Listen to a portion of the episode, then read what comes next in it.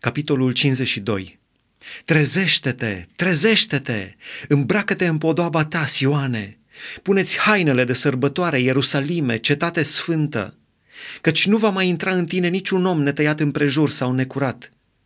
Scutură-ți țărâna de pe tine, scoală-te și șezi în capul oaselor, Ierusalime.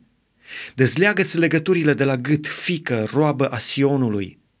Căci așa vorbește Domnul, fără plată ați fost vânduți și nu veți fi răscumpărați cu preț de argint.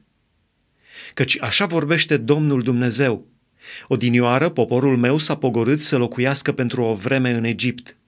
Apoi asirianul l-a asuprit fără temei.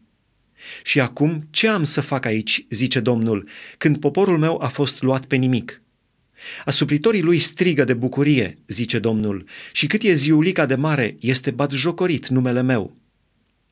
De aceea, poporul meu va cunoaște numele meu, de aceea va ști în ziua aceea că eu vorbesc și zic, iată-mă. Ce frumoase sunt pe munți picioarele celui ce aduce vești bune, care vestește pacea, picioarele celui ce aduce vești bune, care vestește mântuirea, picioarele celui ce zice Sionului, Dumnezeul tău împărățește. Iată, glasul străjerilor tăi răsună, ei înalță glasul și strigă toți de veselie, căci văd cu ochii lor cum se întoarce Domnul în Sion. Izbucniți cu toate în strigăte de bucurie dărâmături ale Ierusalimului, căci Domnul mângâie pe poporul său și răscumpără Ierusalimul. Domnul își descopere brațul său cel sfânt înaintea tuturor neamurilor și toate marginile pământului vor vedea mântuirea Dumnezeului nostru.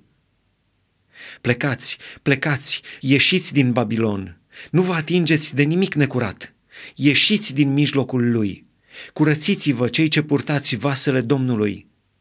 Nu ieșiți cu grabă, nu plecați în fugă, căci Domnul vă va ieși înainte și Dumnezeul lui Israel vă va tăia calea.